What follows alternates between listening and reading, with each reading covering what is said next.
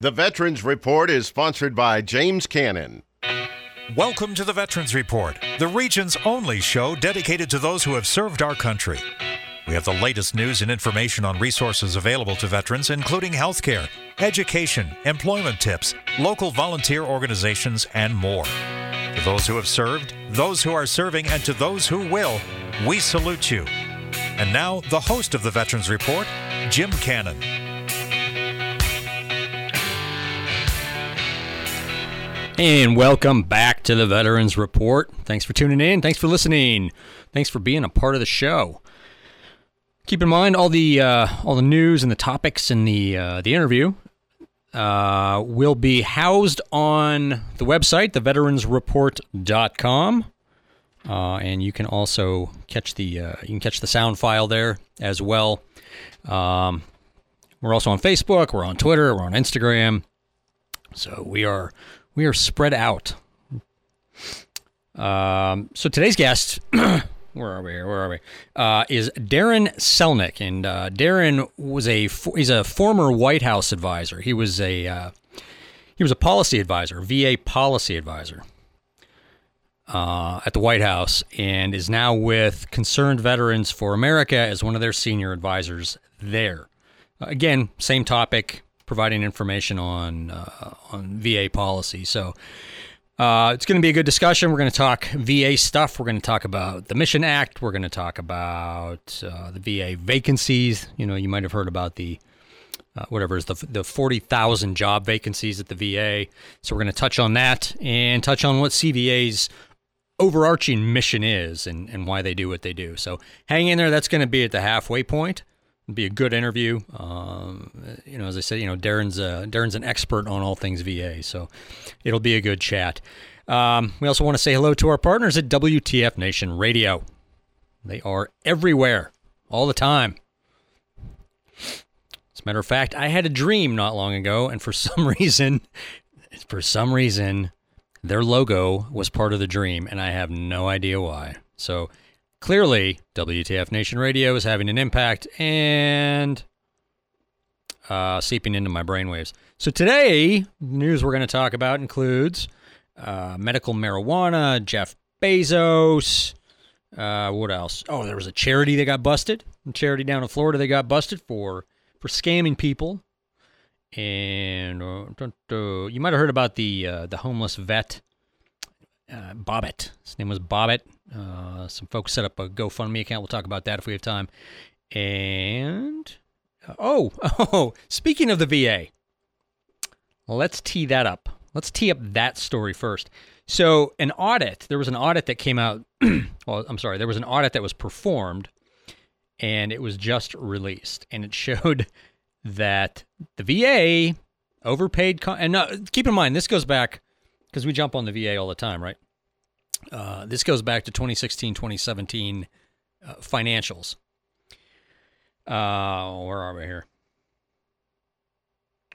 So there was an audit done on the 2016, uh, 2017 financials, and what it showed was the VA actually overpaid contractors by over a hundred million dollars for medical work. Okay, not not paid them over over paid them by a hundred million dollars. Uh, the headline is Audit shows VA overpaid contractors by over $100 million for medical work. Two healthcare contractors running the federal government's Veterans Choice Program collected more than 101, oh, excuse me, I was off, $101 million in overpayments during 2016 and 17 according to an audit released by the VA Office of Inspector General. Because of ineffective controls, the VA Office of Community Care failed to identify improper claims, an executive summary for the report said. The two VA contractors, Phoenix based TriWest Healthcare Alliance Corp. and HealthNet Federal Services of California, allegedly collected $66.1 million in excess payments via duplicate bills and $35.3 million more as a result of other errors. The Veterans Choice Program was created in 2015, amid a healthcare crisis first exposed at the Phoenix, Phoenix VA Medical Center. Tens of thousands of patients nationwide were backlogged in an appointment system that spewed phony data. Many died or suffered while awaiting care. Congress responded by authorizing $10 billion to pay for private medical appointments for vets who could not get timely treatment through the VA. TriWest and HealthNet, which are the two companies that uh, apparently got a payday here, administer the program, setting up provider networks, booking appointments, and processing payments. and here's the here's a great quote. Uh, so TriWest president and CEO David McIntyre said overpayments were a product of past quote mechanical errors on both sides end quote. But the system has been markedly improved over the past 18 months.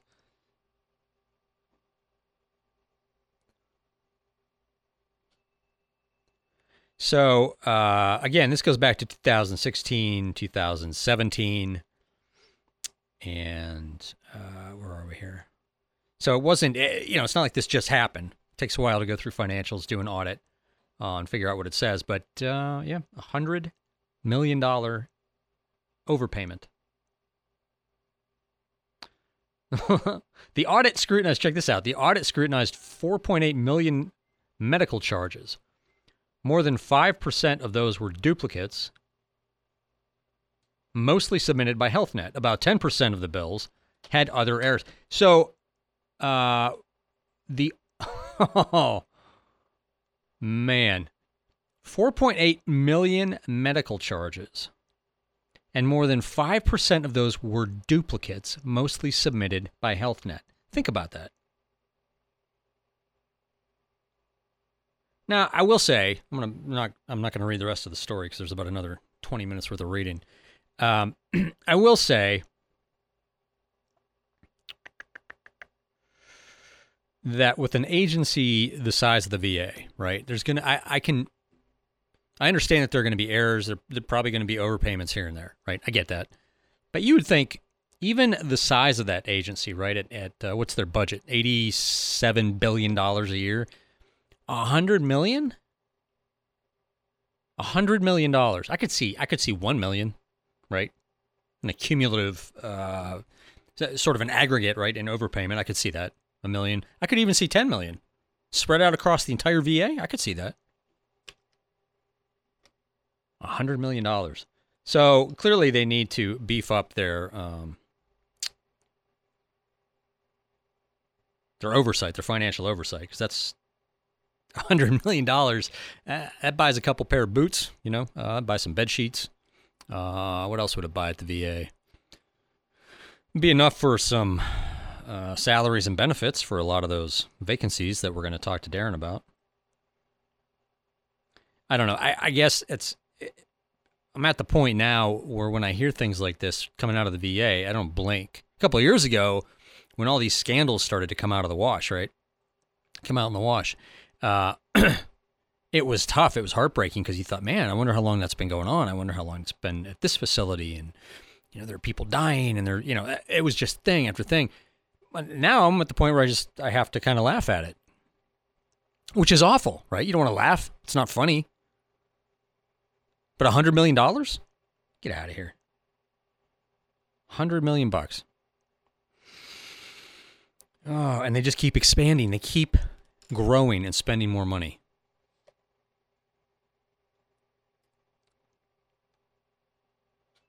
So, uh, yeah, that's the VA. Speaking of growing, you like that segue. So, here's the next story New legislation could increase veteran access to medical marijuana. A new bill introduced to Congress Wednesday could give veterans easier access to medical marijuana in states where it is illegal or legal. I'm sorry, not illegal, legal. Let me read that again. A new bill introduced to Congress Wednesday could give veterans easier access to medical marijuana in states where it is legal. The Veterans Medical Marijuana Safe Harbor Act. It's a mouthful. Introduced by Senators Bill Nelson and Brian Schatz. Would allow both Democrats would allow Veterans Affairs physicians to prescribe the drug to ease pain or symptoms of PTSD. Uh, right now, federal law prohibits VA doctors from prescribing or recommending medical marijuana to veterans, said Nelson. This legislation will allow veterans in Florida and elsewhere the same access to legitimately prescribed medication just as any other patient in those 31 states would have. Because right now, marijuana remains illegal by federal standards, but individual states have been easing restrictions on the drug in recent years. And as of June of this year, marijuana is medically legal. Medically. That's a key word for some of you burnouts. Medically legal in 30 states and Washington, D.C. So you can't go all Jeff Spicoli and uh, go buy an eighth and kick back and relax. Medically, that's the key word in 30 states. Uh, where are we here? Advocates of legalization hope that allowing VA doctors to prescribe marijuana will ease veterans' use of harmful and addictive opioids. According to the bill, states with medical cannabis laws have a 24.8% lower mean annual opioid overdose mortality rate compared with states without medical cannabis laws. Mm, I gotta, I gotta chew on that. That's a bit misleading. That's states with medical cannabis laws have a lower annual opioid overdose mortality rate compared with states without medical cannabis laws. Well, uh, okay. Again, that's that's a flawed that's a flawed statement. I know some of you will pick up on that.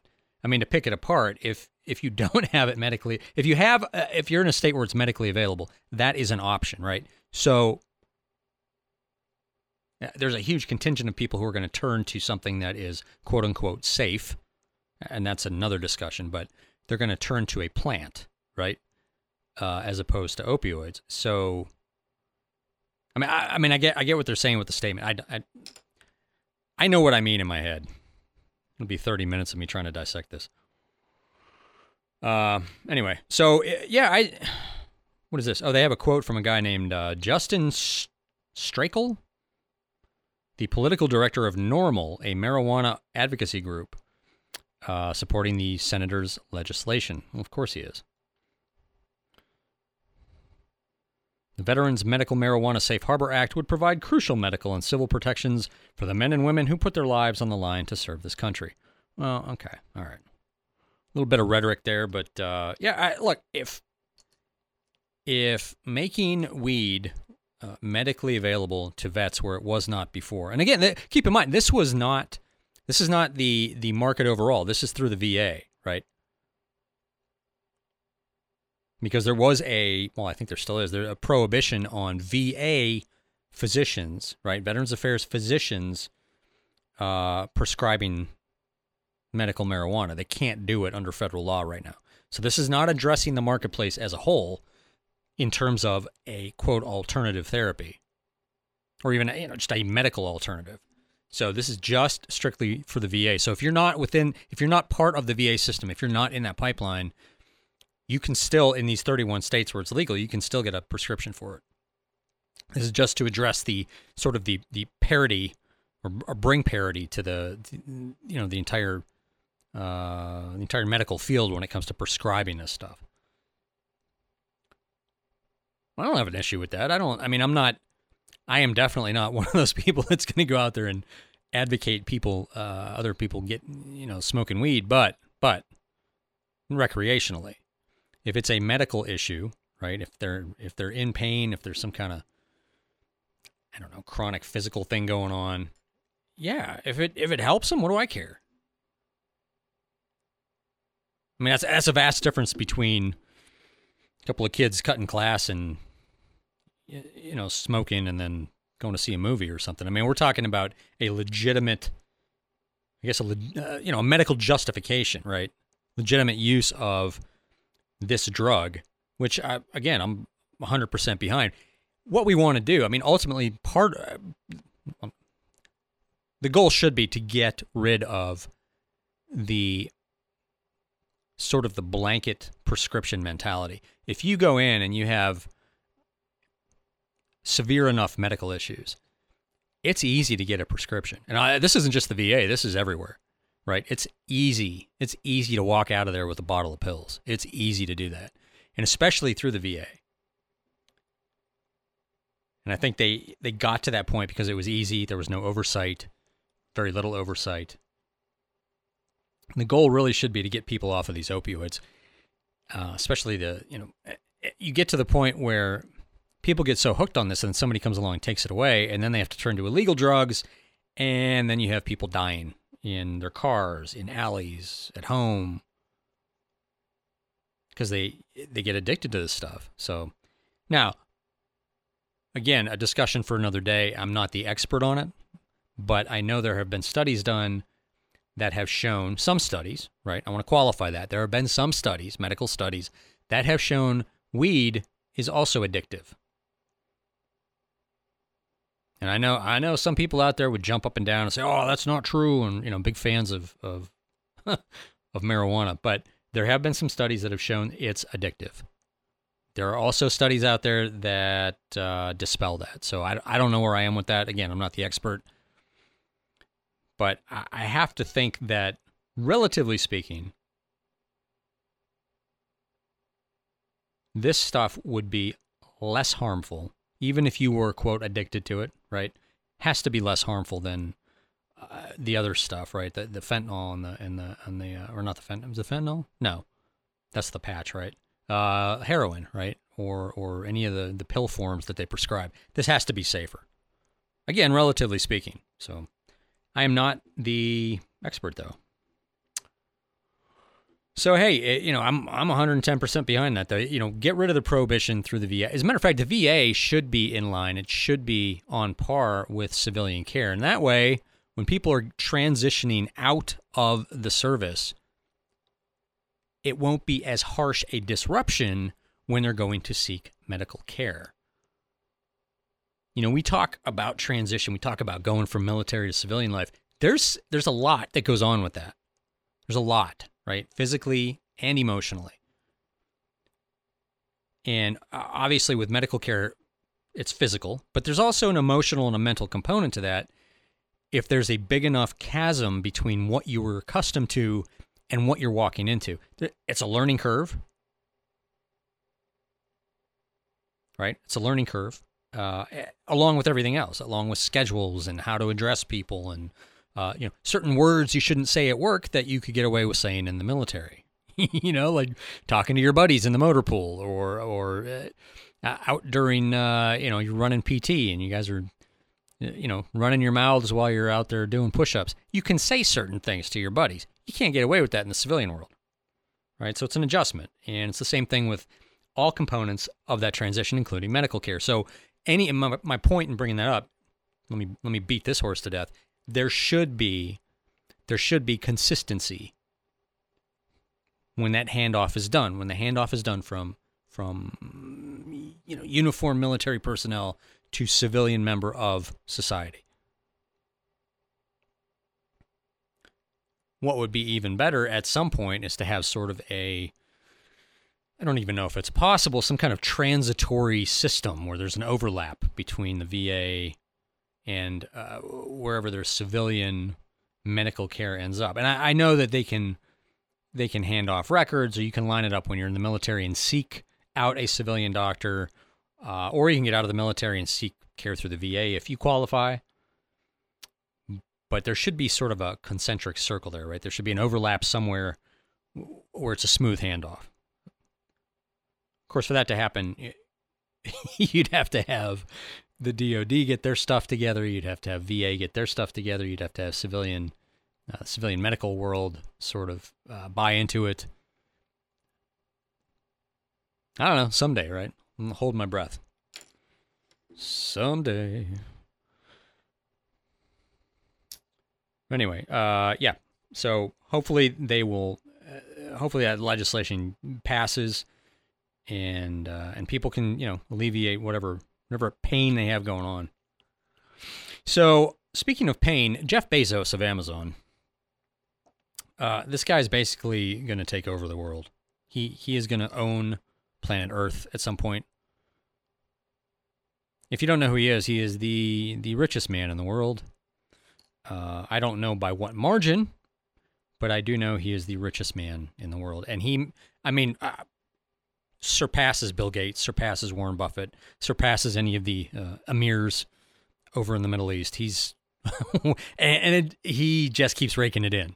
So Jeff Bezos, uh, the founder of Amazon, I think he also owns uh, the Washington Post, and I think there was another newspaper. Uh, don't remember, but I mean they're going gangbusters with all the stuff they're doing. Anyway, so the the story is Jeff Bezos gives ten million dollars to help put more veterans in Congress.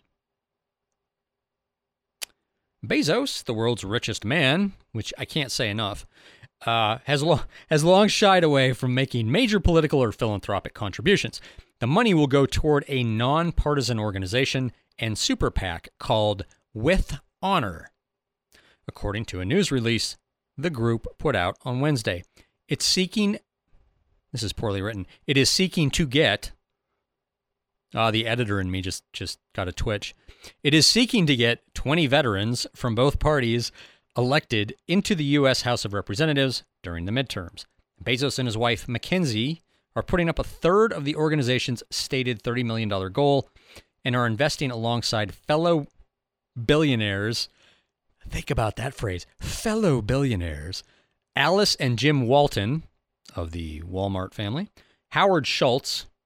Uh, man, what did he do? He's Something in media. Uh, Les Wexner, never heard of him, and Julian Robertson. Nope. The 54 year old has contributed small sums to Democratic candidates, both federal and local, over the years. He's also put up $2.5 million last year to defend gay marriage in Washington state. Yet his political donations do not begin to rival the amounts spent by others like casino magnate Sheldon Adelson, who has kicked in $55 million to help Republicans in this year's midterm elections. So I think it's safe to say that uh, Bezos is going to, you know, he's he's he's a left of center guy, which that's fine. He's also a capitalist, a colossal capitalist, which is bizarre because some of the candidates he's backing would strip that all away. So somebody might want to sit down with Mr. Bezos and have that chat with him. So uh, Bezos is currently worth. Oh, here we go. You ready for this number? You want to hear what Bezos, Jeff Bezos, is is worth estimated? One hundred and sixty-four billion dollars.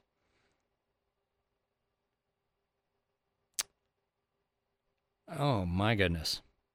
Bill Gates, meanwhile, is worth 95 billion. Now, Bill Gates has given away probably just as much as uh, as as his net worth, his existing net worth over the years. But he sits at about 100 billion and Bezos is worth 164 billion.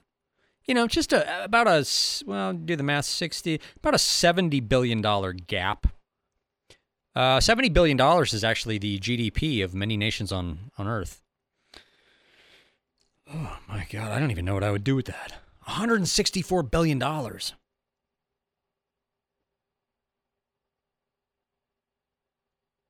Oh, here we go. With Honor. I didn't know anything about it. With Honor was started in 2017 with the stated goal of lowering the financial barriers that keep qualified veterans from successfully competing for a seat in the legislature. At a time when the number of veterans in Congress is at a record low, principled next generation vets could help fix our country's broken politics, said With Honor co founder and Navy veteran David Gergen. Why do I know the name David Gergen? It is on the tip of my tongue. Uh, come on, come on, come on, come on. I don't. Uh, oh, oh, oh! Because he is, uh, he's a political dude um, former presidential advisor who served during the Nixon, Ford, Reagan, and Clinton administrations. And he is now on CNN. I will reserve comment.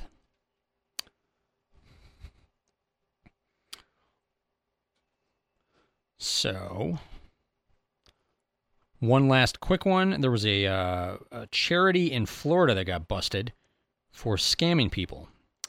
Uh, people with soft spots in their hearts for veterans contributed $5.5 million in car donations to a Tampa charity called Vet Made Industries. Turns out Vet Made wasn't making anything. They were holding on to the money, sitting on it. And they were busted by, uh, where are we?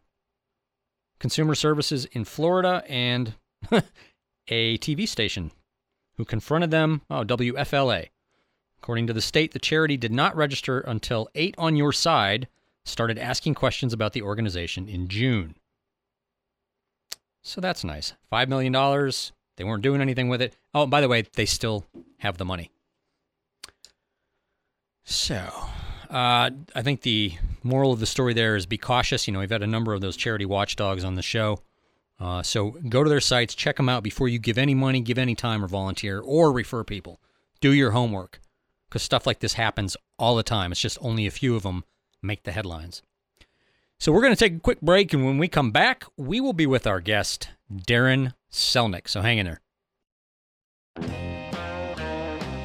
If you want to keep up with the latest in veteran news away from the radio, stop by our website at www.theveteransreport.com. There you'll find news headlines along with links to media outlets around the world. You can also find links to every state's Veteran Services Office. And for you film buffs, there's even a link to a war movie database. We appreciate you stopping by the Facebook page at facebook.com slash the Veterans Report. There, like the website, you'll find the latest news and information related to veterans. And for you high speed individuals who want to limit yourself to 140 characters, stop by our Twitter account. It's a great way to find information on veteran organizations throughout the country and what they're up to. You can tweet us by using at the Vets Report. If you'd like to email the show directly, please send us your input, comments, or suggestions to editor at theveteransreport.com. Thanks again for checking out our pages. Thanks for listening, and thank you for supporting our veterans community.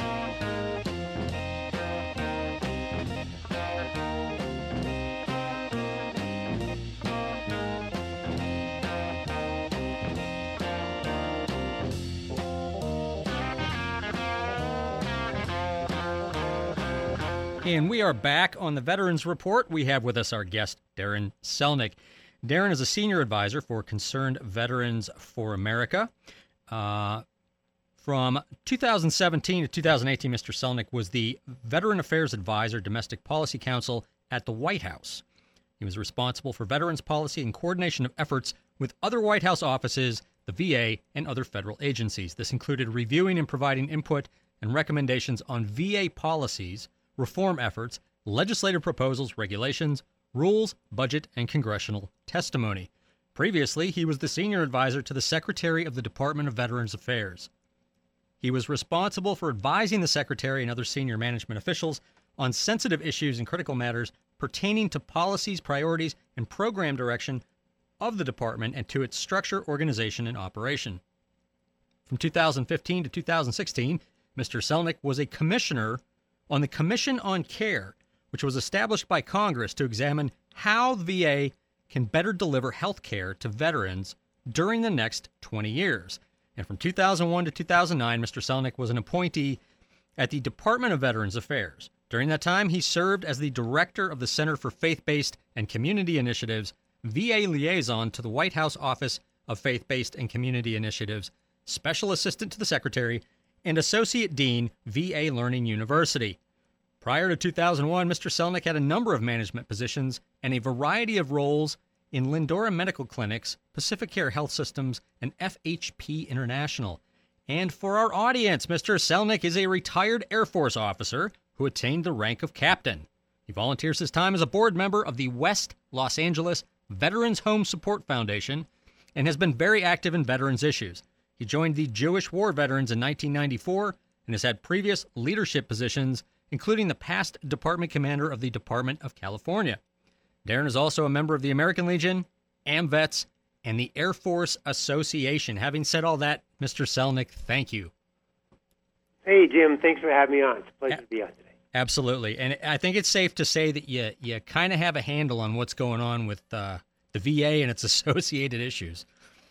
Yeah, I've been around a long time. Now I'm seeing my uh, my kids and, and their friends uh, entering the system. So in a long time. That is amazing.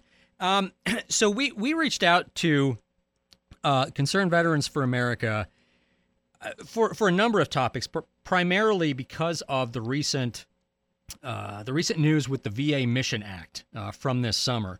So if you could, I mean, I, I'm familiar with it. I know some of the listeners are, are familiar with it, but I'm I'm going to guess most are not familiar with all of the details, the nitty gritty of the Mission Act of 2018. So if you could, in a nutshell, what is it and, and why is it important to veterans? Well, let me just start off, and thanks for asking that question. You know, in, in honor of John McCain, who recently passed away, the, the official title of the Mission Act actually starts off as the John S. McCain and lists some other people, Mission Act of 2018. Uh, John McCain was a uh, someone who really pushed the envelopes to make sure veterans got the access and the quality health care. And the Mission Act today would not have been passed if it wasn't for Senator McCain and his staff really pushing and battling and fighting for veterans to be able to have the choice that they wanted and what the president promised. Um, the Mission Act is, is critical because it, in the short term, fixes the uh, the choice program, uh, and in the long term, does some systemic fixes to the uh, VA healthcare program, so that uh, veterans in the long term will be able to actually be the driver of their own health care. Um, right now, the VA has, has done the, the 40 mile, 30 day choice program with fits and starts. It hasn't worked well. And the president promised, and, and this act is actually modeled a lot after the DoD TRICARE system, wherever a veteran comes. And it sets in place access standards, and this makes choice automatic. Either the, either the VA can meet those access standards or not, in terms of distance, in terms of wait times. And if the VA can't, they can do better, but they can't do worse. It will become the, the veteran driving the decision when they use community care rather than, bureaucrats. So that's a huge change. It's a huge difference, and it's and it, it's critical. There's other uh, innovations in there about making sure providers are paid, veterans are getting bills, um, making sure that on, improvement on the caregivers, um, innovation to make sure the system consistently improves, and uh, asset review, which is basically making sure the dollars go where the veterans are, not where they're not. So huge improvements, most done in, in VA reform in a generation. Um, and the key thing is uh, there's a 30-day window in terms of when VA is going to go ahead and do these access standards, and there's a one-year window coming up, uh, actually 10 months now. I call it VA's D-Day because the bill was signed on D-Day and all this has to happen on June 6, 2019. And if it happens well, 6 million veterans who use the system are going to be in good shape. If it doesn't happen well, um, it's going to be a catastrophe. So we're working hard and watchdog it to make sure VA does as well. So now I know that we are, uh, and you touched on this real briefly. We're about 30 days out from the first real deadline uh, on this legislation, right? Yeah, absolutely. Okay, and that's the the draft access standards. Yeah, the draft access standards. So these are critical because these will indicate, um, and, you know, and we're looking to see if they're going to be as similar as, as uh, the, the TRICARE system because why should a veteran have an inferior standard than the TRICARE? So when we talk about access standards, we talk about how long should you have to uh, wait to get an appointment for your primary care, how long should you have to wait uh, for urgent care, how long should you have to wait for a specialist, and of course, how long should you have to drive um, not from a PO box of where the VA is, but from where the service that you that you need. Um, so you know we think that the TRICARE standards are, are, are great. Seven days for a primary care, uh, four weeks for a, a, specialist, and you know a 30-minute drive for a primary care doctor and, an hour drive for a specialist. We think these are the right type of standards. The, the question is what will VA put out there as a draft. And so you know we're watching this. We're going to be putting out you know some PR statements on this, but these are going to be public, and we're going to want all veterans across the country to see what they are and, and weigh into the congressman. Do they think these are fair, good standards or not? So now, uh, under that umbrella, um, eh, one of the issues is eligibility because uh, apparently a lot of vets uh, really had no idea what they were eligible for. Um, so this, so these standards, these this language would address that. Yeah, absolutely. Um, you know, right right now it's it's, kind of uh, it's kind of vague. It's supposed to be a 40 days, supposed to be a, a 40 mile, 30 days. But what has what has happened is, is that veterans they call a number. Are they you know are they eligible for it? Are they not? Are they outside? So this legislation sets up a mechanism where the VA can't game it. Um, it's going to be once these access standards are final, which will be in 270 days, and they'll be implemented in uh, June 6, 2019. They'll be posted, and it'll be quite quite clear. They'll be very clear. They'll be posted in the Federal Register. They'll be posted online, um, and, and all the eligibility criteria are meant to be uh, clear. Not only that, the legislation requires that once this is all determined, that the VA is required to train all its staff on, on these standards. It will be required to train all the providers on these standards, and it will be required to train all of its patients. And so the confusion currently is that you have six different programs with six different types of eligibility guidelines, and now you're going to one program which will have one set of guidelines which will make it easy and clear uh, what you fall under.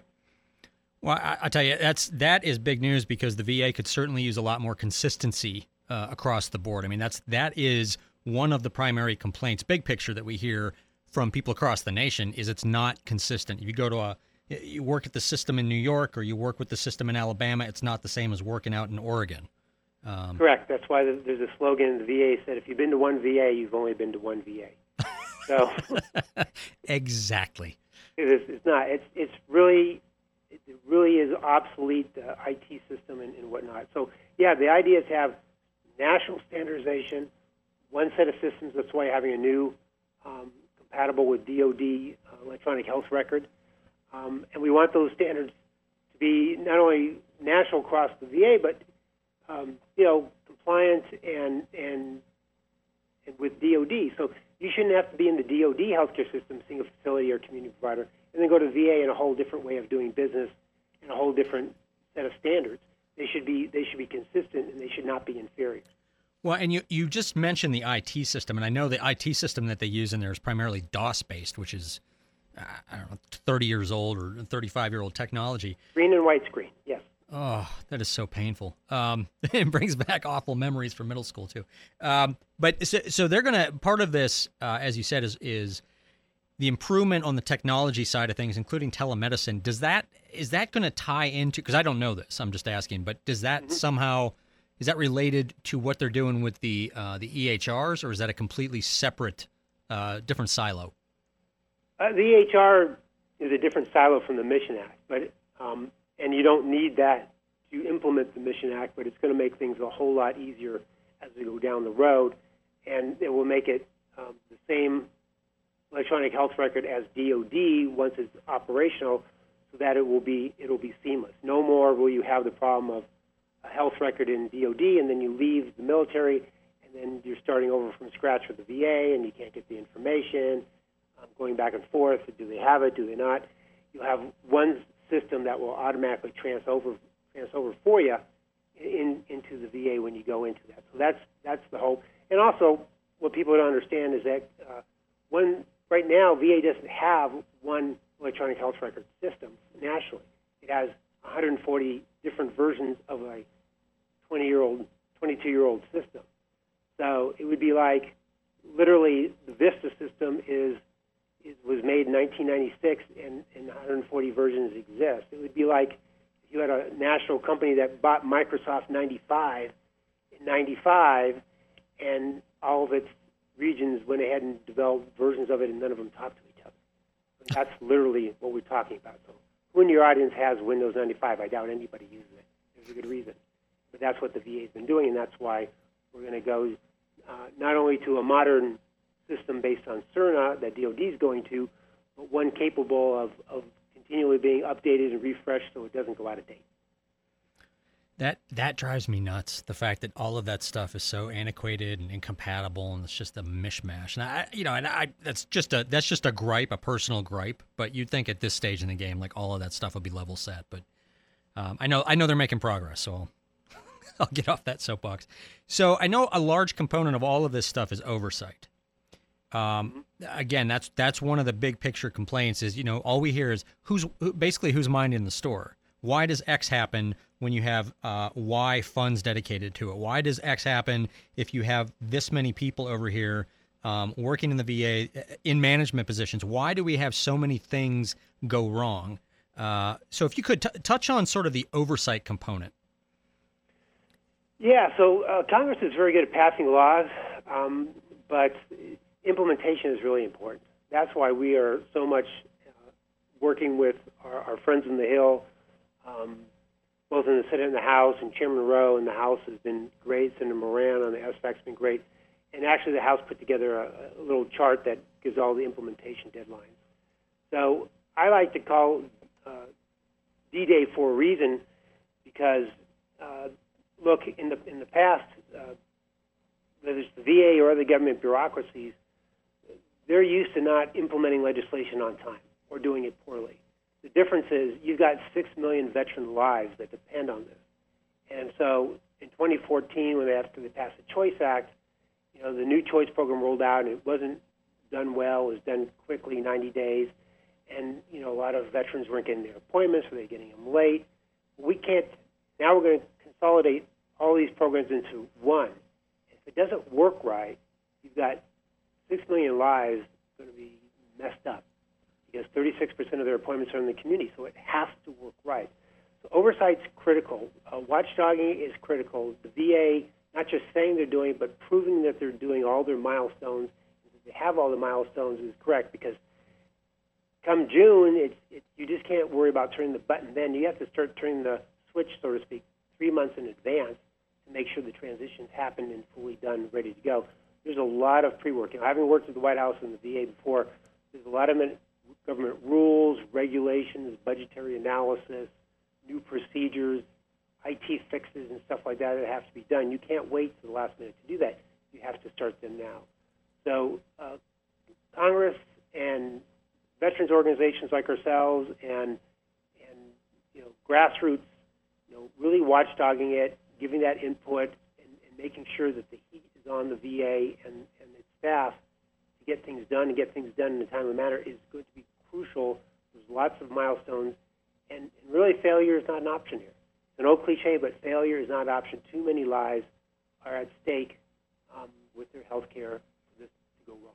Oh, agreed, agreed. And there's so many people um, uh, directly tethered to this that it's it's it is vital. Um, so what, one more question about this, and then we'll we'll get to something else.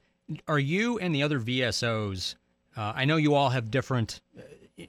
I guess sort of at the micro level, you have different agendas, but at the macro level, you're all shooting for kind of the same target. Are you all on the same page with this? Um, we're all on the same page that we all supported the Mission Act. Um, so in that way, yes. I think there was like 37 different veterans organizations, one of the few times that everyone su- supported supported the Mission Act.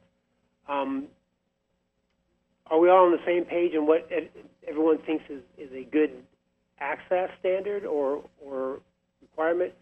Um, we'll see. We'll see what comes out, and we'll, we'll see. Hopefully, hopefully we are. But um, you know, everyone knows that this has to happen, and and at, at the, the macro level, I would say everyone is, is in alignment. Everyone supported the act. Everyone supported the, the concepts in the act, and everyone wants this to happen online because uh, it'll be victory for everyone, or it'll be crushing defeat for everybody. I mean, you know, everyone's put a lot of their their their heart and soul into this legislation and and pushing to get this implemented. And you know, whether you're a member of whatever organization or not, um, we all look after our fellow veteran we all want to make sure that fellow veterans getting the health care they deserve in a timely manner, and they're not getting, um, you know, you know, Phoenix is coming up. We're, we're doing an event at Phoenix tomorrow. We don't want those sort of scandals to happen again. Yeah, that one was a, a definite black eye. So I, I encourage everybody listening to, you know, sort of stay in tune with this thing, pay attention to the news. Um, stay current with what's going on with this because it is eh, this is a big big deal. This is a big deal for the VA. Um, so let's let's uh, we're going to move on to a different topic here, something a little bit lighter. Uh, CVAF and the documentary. What's going on with that? Well, we we have a website too, cvafoundation.org. Um, and if anyone wants to learn about CVA itself, you can go to cva4a.org. Um, but yeah, we've you know we've decided to uh, a couple years ago to create a uh, foundation, and the first big product of the Foundation to, to do education and other things that that uh, CVA couldn't do was was really a film. Um, and, and this film is called The Care They've Earned, and it follows six veterans and their families in terms of showing the challenges they've had in getting the health care through the VA system and, and why choice is important, why veterans um, need to be the drivers of their health care and not a bureaucrat. Um, and actually, tomorrow in Phoenix at the event, I, I mentioned that we're going to be doing one of our preview showings. I've done a couple of preview showings in Florida and Wisconsin.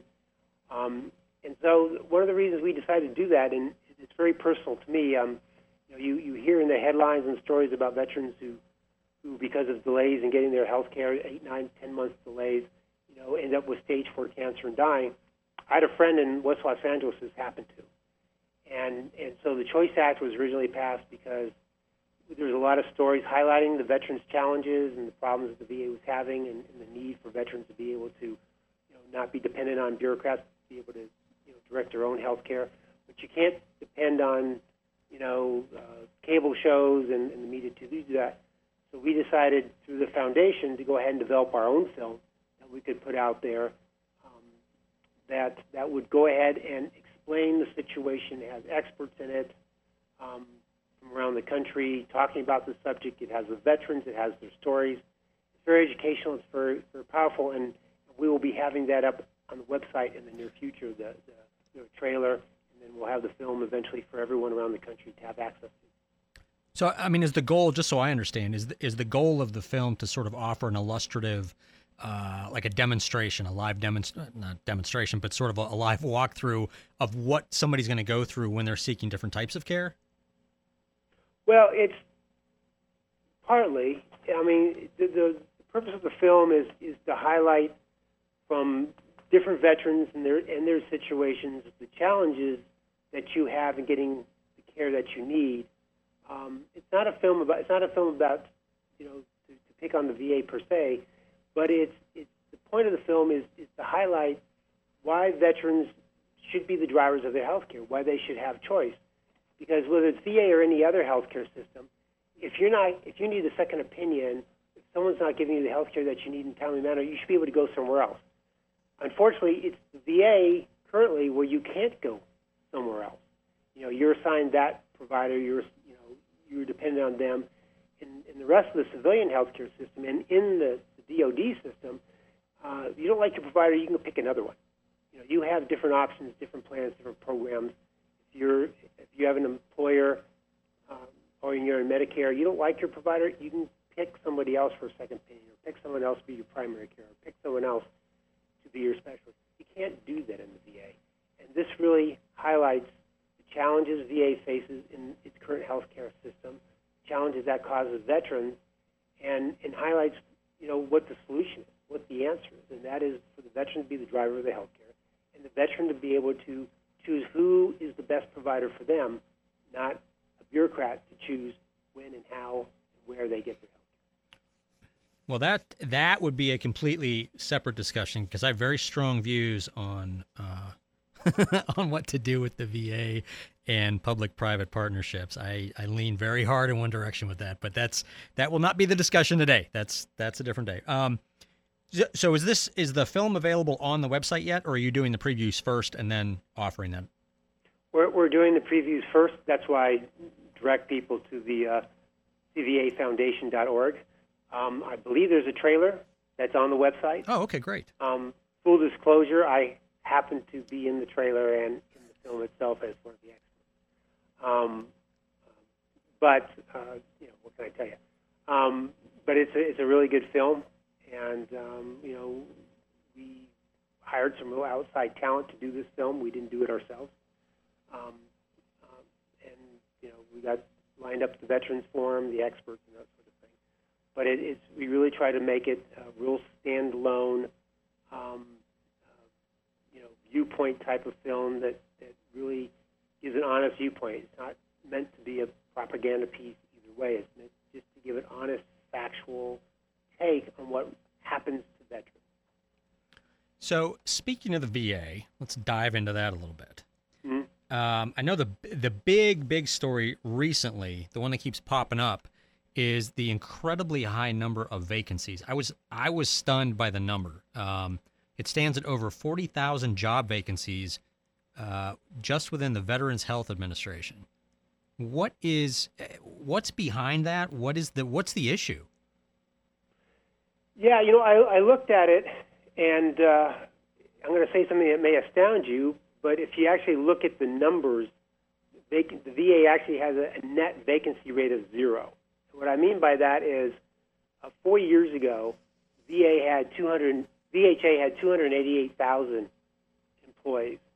Um, it's had a very slow 1% growth rate in the number of new veterans that are that are entering the system, but it is creating positions faster than its growth rate. So when you have a growth rate of 4% a year in terms of positions, um, so 16% you've grown the number of positions, but you only had a growth rate of 4%. It's basically has hired four, almost 49,000 more employees in the last four years, um, and, and, it's, and, it's, and it's you know so it's creating all these positions. Um, that by over overstaffing you then effectively don't have a vacancy rate.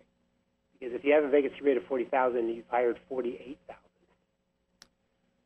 So you've only needed 47,000 total, and, and you've hired all those, then you don't have a vacancy. See, it was math. That's what threw me off. It was math. It's, it's the math. It, it looks astounding until you figure out that, hey, if I only need, you know, you know, 320,000 and, and I hire and I staff 370,000 I'm overstaffed. I'm over FTE'd. So, you know, by comparison, if you take Kaiser, for example, Kaiser Permanente, they literally have twice as many patients and 120,000 less employees to do it. So, you know, 12 million point two patients versus 6.1 million patients the VA has, and they have 216,000 uh, employees that manage those patients versus the VA has 345,000. So you'll never catch up on a vacancy rate, number one, if you are uh, putting in more positions than you need. Um, and that's, that's the problem. I mean, the problem is VA is very inefficient in, in what it does and, and how it does it. It doesn't really have a vacancy problem. It has a productivity problem, and it, is, and it has put on the books way more positions than it needs, um, so that it looks like it has a lot of vacancies, but it, it doesn't have it doesn't have the, the growth of, of uh, veterans that it serves to justify the, the, the vacancies and, and the growth in its. Well, I'm, I'm glad you explained that because it's I think the so the overarching message really is just because there are job openings that's not an indicator that there's necessarily a problem with it. It's just it's just a lag time. It's just like the slinky. Yeah, just think of well think of any business. If look if you if you had a McDonald's for example and you needed 100 employees, um, you know, uh, and and and four years later you, you had 150 employees, but you weren't selling any more hamburgers. Do you really need 150 more employees? Suddenly you had all these right. vacancies. Right. No, and that's that's the problem with the VA. It's the most. It has a productivity problem. It sees literally half the number of patients per day that that uh, the civilian side does, and, and and almost half as much as DoD does. So it, it, it's very institution um, specific, not veteran patient specific. Um, and so, are there are there individual facilities that doesn't have the right mix? Yes, but system wide, it's probably overstaffed, not understaffed. Um, look, I, if DoD could be able to do that, we wouldn't we wouldn't have a problem with, with DoD. I mean, where else in the government can you just continue to hire employees whether you need them or not? you ask for money, more money, more money, more employees just to serve whom? Nobody new coming in the system, very few. Uh, so it's it's it's a big problem. It's a big fraud, waste, and a problem, and feeding this problem just makes them more inefficient. Well, again, I'm I'm glad you walked through that because now it's it's uh, you know I've done a 180 mentally with with where they are and, and the fact that it's not actually a problem. Um, we have about a minute left, so uh, from from your standpoint, from Concerned Veterans for America's standpoint, what is what would you, I guess, what what kind of advice would you give to vets right now? What should they be paying attention to? Well, let me say this real quickly. Uh, we're very encouraged with the new leadership team. Um, the new secretary, uh, Secretary Wilkie, Uh, we, he comes from DoD. Uh, he's very experienced. Um, you know, we look we look forward to his leadership and, and sorting this all out and, and getting this, making this an efficient operation. You know, he's focusing on customer service. So for the average veteran, there they need to pay attention. Uh, they need to uh, watchdog with us. They can get on our websites and see what's going on. They can contact us and find out what's going on, or the congressman. But if you want things to change, like they changed in 2014 with the Mission Act, then you need to participate. You and your family members and your friends need to pay attention to what the VA is doing, pay attention to what their access standards they propose are. And if you like them, let everyone know, let your congressman know, let the VA know. If you don't like them, you don't think they're the right ones, you need to let your congressman know. You need uh, help um, in terms of what to do, how to plug in, go to the cv4a.org um, website um, and contact contact us, and we'll get you plugged in so that you can be part of the solution and not just sit on the sideline. That is fantastic advice. Get off the bench, get in the game, and uh, and help steer the ship. I mean, this is this is everybody's investment. So yep, control your own destiny. Absolutely. All right. Well, uh, that does it for our time here. Uh, Darin Selnick, Senior Advisor for Concerned Veterans for America. Darin, thanks so much for uh, for coming on and, and walking through this. And as I said before, for shedding light on on some of these issues, especially uh, the VA. I mean, that's that's one of those standout issues that we just hammer all the time, and we have to give them credit when it's due. Yeah, give the VA credit when they do a good job, and and hold them accountable when they don't. And thank you so much for having me on today. I really appreciate it. Oh, my pleasure. Please come back. Absolutely. All right. Thanks, Darin. Thanks. And that does it for this episode of the Veterans Report. Until next time, I am your host, Jim Cannon. You've been listening to the Veterans Report. Let others know about the show. You can find us online at theveteransreport.com. If you'd like to contact us, send an email to editor at theveteransreport.com. Join us again at the same time for up to date veterans news and information. The Veterans Report. Thank you for your service and carry on. The Veterans Report has been sponsored by James Cannon.